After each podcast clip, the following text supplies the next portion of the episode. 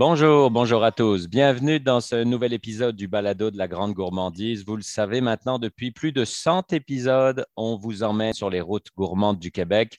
Puis cette semaine, on se promène dans les Laurentides. On est très précisément à Brownsburg, Chatham, où je rejoins Joël Allary et Léandre Chagnon, qui sont deux des quatre ou cinq cofondateurs d'une belle coopérative qui s'appelle la Ferme La Roquette. Bonjour à vous deux. Bonjour.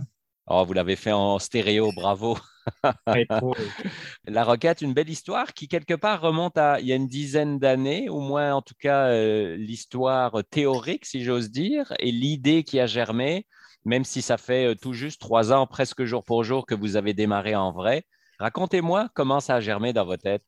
En fait, euh, ça a débuté euh, il y a vraiment plusieurs années là, parce que euh, moi et un autre des cofondateurs, Frédéric, ça fait depuis l'enfance qu'on qu'on est amis. Puis à un certain moment, là, il y a environ dix ans, on a décidé d'aller étudier en agriculture parce qu'on voulait démarrer un projet en maraîchage. puis essayer de, de, de ben, un changement de carrière, là, se rediriger vers quelque chose parce qu'on avait, on pouvait poser des actions un peu plus concrète. C'est au travers de ces études-là qu'on a rencontré euh, tous nos collègues, puis qu'à ce moment-là, on a décidé de monter un projet coopératif, puis qu'on a fondé euh, le groupe à ce moment-là. On a suivi euh, après les études, on a été chercher plusieurs autres expériences, des formations connexes, comme mon collègue Joël des formations en charpenterie, menuiserie. Euh, sinon, euh, un autre de nos collègues a été chercher une formation en,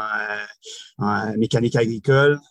sinon, dans l'ensemble, on a tous des formations en gestion et technologie d'entreprise agricole pour avoir un bon bagage pour le démarrage d'entreprise.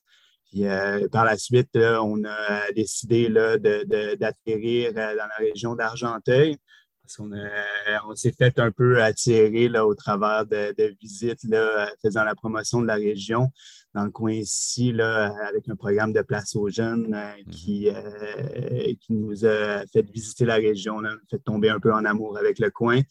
Puis euh, on a décidé de venir s'établir dans le, coin d'Argenteuil et démarrer notre projet. OK. Parce que Joël, c'est quand même pas mal urbain, l'Argenteuil. Pourquoi vous avez choisi cet endroit-là? je dirais qu'il y a une série de facteurs qui a fait qu'on est venu ici. En fait, on a fait des études de mise en marché. Initialement, on voulait se démarrer dans la région des Outaouais, pas très loin d'ici, dans la région des, Petites Nations. Puis, à force de faire euh, des études de mise en marché, on s'est rendu compte que le bassin nord, euh, la rive nord de Montréal, en fait, n'était pas très bien desservi. Donc, on a fini par se rapprocher plus de Montréal. Puis, comme Léon l'a mentionné, ensuite, on a fait des rencontres via Place aux Jeunes avec des gens de la région. Puis ils nous ont vraiment vendu l'endroit. Puis ensuite, on a eu l'opportunité d'avoir une terre en location où on est euh, en ce moment, ce qui nous a amené euh, à Brownsburg, Chatham, Whistletown plus précisément. Qu'est-ce qui fait la différence justement entre une coopérative et une entreprise privée, si j'ose dire? Alors, on connaît le principe, mais c'est c'est quelque part d'être, euh, j'ai lu que vous disiez, on est respectueux de l'environnement, mais aussi de l'être humain. Alors, c'était ça l'objectif? Oui, c'est certain que l'aspect coopératif est très centré sur, euh, sur l'humain à la base. Euh, notre forme juridique plus précise est la coopérative de travailleurs. La fonction de la coopérative de travailleurs, c'est de, de, servir ses membres travailleurs, mm-hmm. nous en l'occurrence, puis de nous permettre là, de, de, de, se créer un, euh, un, milieu de vie euh, adéquat. Donc, euh, ça passe aussi par une, une, structure plus horizontale, moins hiérarchique. dans la coop, c'est un membre, un vote. Donc, chaque, chaque personne a son mot à dire sur les décisions quant à la direction de la coopérative qui permet d'avoir euh, aussi de, de, pouvoir viser là, des conditions de vie qui sont plus, euh, qui sont plus euh, plaisantes aussi pour, pour chacun. C'est qu'au niveau des, des, conditions de travail dans le milieu agricole, c'est souvent, il y a beaucoup de, de disparités. Là. Mm-hmm. il y a aussi une question au niveau de la, la forme juridique pour les avantages que la coopérative de travailleurs amène, puis euh, euh, les, bons côtés pour les travailleurs. Mais ça permet aussi d'avoir une meilleure rétention euh, de la main-d'œuvre, ce qui est aussi un autre enjeu important en agriculture. Donc, l'idée, c'était un peu d'aller vers ça, puis on aimait aussi cette nouvelle façon là, de voir l'entreprise qui, faisait reposer ça un peu plus sur un ensemble de personnes plutôt que sur des individus précis ça permet aussi de partager un peu la charge mentale dans le groupe, là, puis de, faciliter le travail aussi au cours de la saison. En fait, c'est ce qui nous rejoint aussi, ben, qui nous a reliés ensemble, tout le groupe, les cofondateurs. C'est je pense qu'on avait tous idée en, en, amont, avant de partir un projet, de se faire une coopérative. Vous faites des fruits, des légumes bio, locaux et en plus des fleurs que vous proposez dans des paniers hebdomadaires ou quinzomadaires, c'est ça? C'est assez simple dans la région? Oui, mais ça s'étend un peu plus loin que ça. Ça, c'est certain qu'au niveau euh, du particulier, c'est ce qu'on voit euh, en façade de, la ferme, mais aussi là, euh, au niveau des produits qu'on vend ailleurs, on, essaie de se baser sur une mise en marché à chérie, donc hôtellerie, restauration institutionnelle c'est des volets qu'on essaie de développer euh, aujourd'hui avec des partenariats avec des, euh, des centres euh, petite enfance, puis aussi avec des, des, restaurateurs de la région. C'est certain qu'au niveau restauration, c'est calme aujourd'hui, mais ça reprend graduellement, on pense, pour la prochaine saison. Sinon aussi, on fournit quelques petites épiceries dans la région des Laurentines avec nos produits. Sans, oublier un, gros volet euh, sur notre ferme qui est un volet chou, qu'on appelle. on produit 4 hectares de choux. Euh, c'est du gros volume, la vente en gros, mais c'est surtout destiné pour de la transformation. Euh, choucroute Kimchi, entre autres, il y a deux compagnies. Des beaux produits à la mode. C'est quoi vos défis, alors qu'ils soient liés à la coopérative ou pas, mais les défis de votre quotidien, si j'ose dire? Ben, c'est certain que l'aspect coopératif fait que les enjeux euh, communicationnels sont au centre de, nos, euh, de nos mm-hmm. activités. C'est quelque chose qui est peut-être un peu moins tangible et quantifiable que, que, des, euh, que de la gestion, les chiffres, les finances. c'est certain que ça, ça, ça, serait un enjeu qu'on qu'on a là aussi dans la coopérative c'est certain qu'on ne peut pas passer aujourd'hui à côté des, euh, des, aléas climatiques euh, qu'on rencontre là, en agriculture, puis l'instabilité euh, de plus en plus grande du climat. Là, les dernières années, on a eu la première année où est-ce qu'on a démarré, on a eu une sécheresse. La deuxième, on a été confronté à des gels tardifs comme ça n'était jamais vu là, au 26 mai. au 26 mai, donc c'est certain que ça l'affecte nos cultures, puis euh, ça, nous donne de bons apprentissages pour une entreprise en démarrage. Donc, euh, des petits défis comme ça euh, qu'on rencontre. Sinon, Sinon, je dirais, ben, c'est notre, notre vitesse de, développement, de, croissance, en fait, qui est assez rapide. C'est surtout au niveau de nos canaux de mise en marché. On en développe beaucoup rapidement.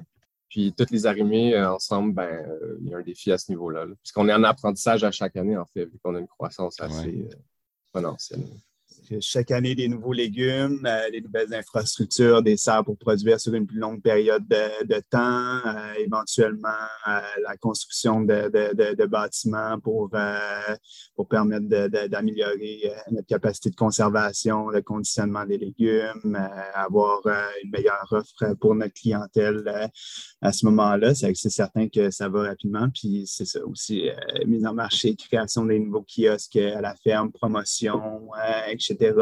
C'est rallier tout ça parce que c'est certain que dans le cas d'une ferme qui fait de la mise en marché euh, directe, c'est, on passe par chacune des étapes de la production, euh, de la semence. C'est de A à Z, c'est ça. Parce qu'à la fin, c'est avec, euh, on n'a pas juste une section à s'occuper, c'est des systèmes très complexes à gérer c'est certain de rallier chacun de ces petits aspects-là ensemble. Euh, ça demande euh, du euh, peaufinage là, au fur et à mesure qu'on apprend, mais ça fait déjà plusieurs années qu'on fait de l'agriculture, donc on a une bonne, une bonne base. Oui, vous, la gang, c'est pas du genre du lundi au vendredi de 9 à 5, c'est ça que je comprends là. On, tente. Ouais. là, c'est la théorie. C'est un objectif très sérieux qu'on a. Ouais. Honnêtement, on s'améliore d'année en année à ce niveau-là. Mais de Marx, il y a des réalités agricoles où justement il parlait de, du climat et tout. Fait que des fois, tu as des fenêtres, tu n'as pas le choix de, de, travailler plus d'heures euh, que prévu. Mhm, mais on essaie de s'allouer du temps euh, à nous. Je pense qu'on n'est pas dans une culture euh, à la ferme de, de, de, surtravail. puis pour nous, c'est une réussite si on est capable de pouvoir faire bien fonctionner la coopérative tout en étant capable de s'allouer du temps mhm. personnel pour être capable de bien fonctionner là, dans, nos, dans nos activités parce qu'on le voit là, une saison, en fin de saison, les, le moral et l'attitude des gens change euh, brutalement au fur et à mesure que la fatigue s'accumule.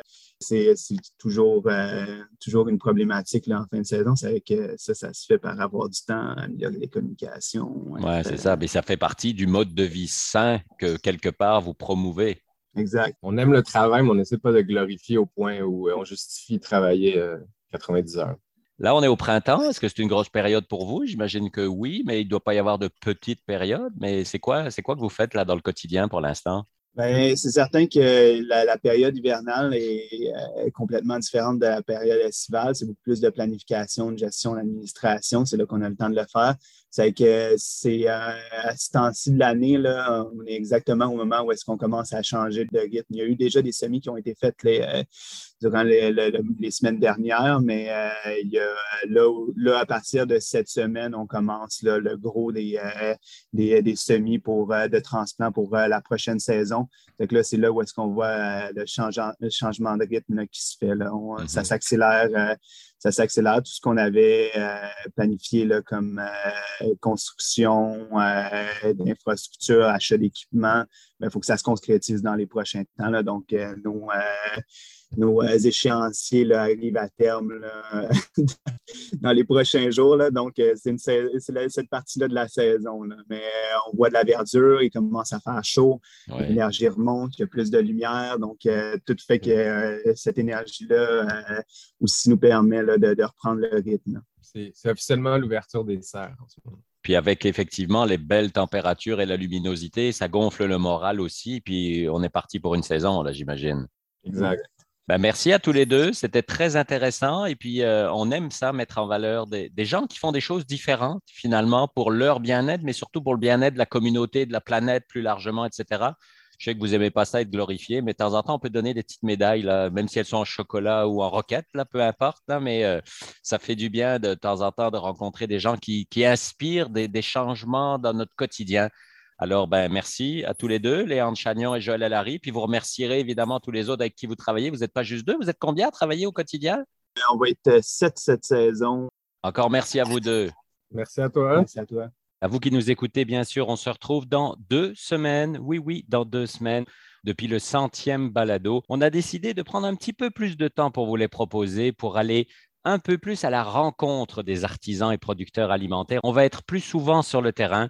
Ça va nous permettre de vous faire vivre une plus belle expérience. Quasiment une visite guidée, on va vous prendre par la main. Donc, on se retrouve dans deux semaines. Et n'oubliez pas, d'ici là, rien ne change. Mangez local. Bye bye tout le monde.